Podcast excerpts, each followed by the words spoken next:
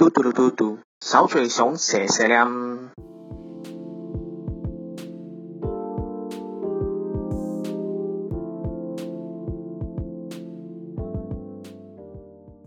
嗨，大家，之前啊一直在跟朋友聊说，也想要做自己的一个频道，来跟大家诉说一下我的一些想法跟看法，但是一直都找不到自己的定位。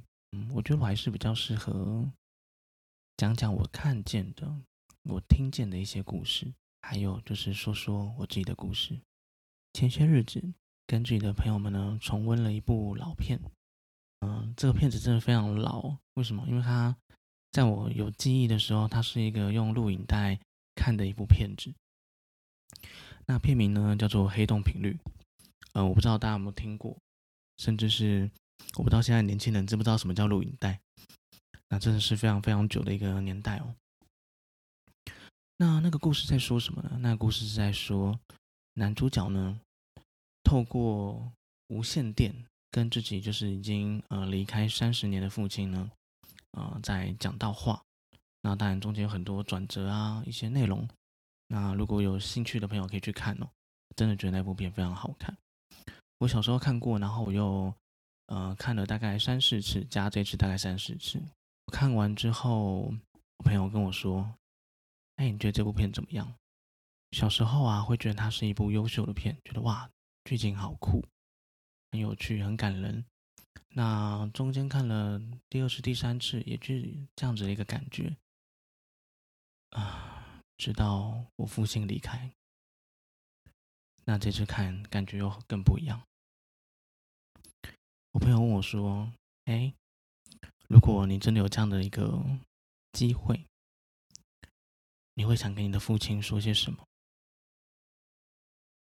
其实当下真不知道回答什么，就笑笑带过了。嗯，我父亲他是呃因为肝癌的关系而离开。嗯，还记得那个时候我还在当兵吧？然后我听到他昏倒的消息，我到医院去看他。当时我回来就是我顾他，那我就去医院看他。我们在呃病床那边闲聊了一下。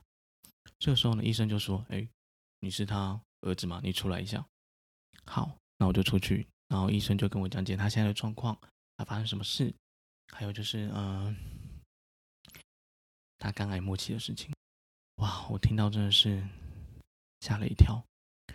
但我回去之后还是没有跟他讲这件事情，我还是回到病床上跟他聊天。那这个时候，我父亲就问我说：“哎，是怎么了吗？”我说：“没有了，爸。医生想要知道你之前的作息习惯、各方面等等的。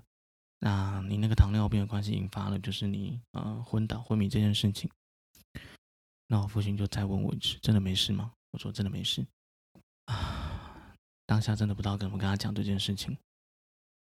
我当兵四年多的时间，我自己回想起来了，我真的没有跟我爸好好聊过天。但是在那一次的病床的过程中，我跟他聊了很多很多事情，聊了他对我的看法，他对家里的看法，聊了他的梦想。但当时听到的时候，感觉……很心疼，因为我知道他那些梦想其实很难实现了。后来我就继续回去当兵，然后我爸后续也从我妈妈那边得知了他肝癌的事情。每一次在跟他互动的过程中，看到他一天一天虚弱，但是他有的时候还是会问我一些事情。他说：“哎，儿子，你要不要学怎么做白菜卤？”那这边跟大家题外话一下，什么是白菜卤？白菜卤是我们家的一道家常菜，那它很好吃，尤其是我爸做的特别好吃。它是我们家不断呃传下来的东西，所以当我爸跟我讲说要不要学白菜卤的时候，其实它是就是代表是一个很重要的事情。我那个时候听到他这样问我，我就说不要了，下次吧。啊，等你好一点我再学。或者是我现在我真的当兵很忙，学了也没用。然后后来我爸问了几次之后就不再问了。其实我现在自己回想起我当时为什么会拒绝，我可能当时有一点任性吧。我任性的觉得只要我不跟他学，说不定他还会一直在我身边。因为我爸在说这件事情的时候，我觉得就很像那种啊，大家有没有看过那种影片呢？坏人总是因为台词太多就挂掉。就我爸好像在立一个就是靠挂掉誓言，那我就觉得天哪，我才不曾接受呢。啊，直到我爸走了之后，我有好多年、好多年不开敢吃白菜卤这道菜。即便我知道再也不是我熟悉的那个味道，但是我还是很害怕有相似的感觉。它是我一直都没办法忘记的事情。所以呢，想到我同事问我的这句话，如果我真的有这么一个机会跟我爸再讲到话的话，我其实应该可以鼓起勇气的问他，我们家的秘方到底是什么？那个好吃的白菜卤。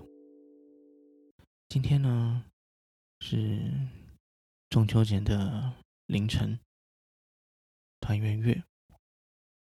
生活中总是有一些事情。它是一个不可逆的成长，你必须被迫的了解这件事情，从中知道你做的选择可能会带来遗憾。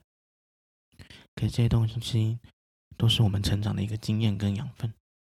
我不知道实际听到这个短短的音频的你们呢，有什么样的感觉？但是我也希望在这段时间，如果你有听到，就拥抱你喜欢的家人吧。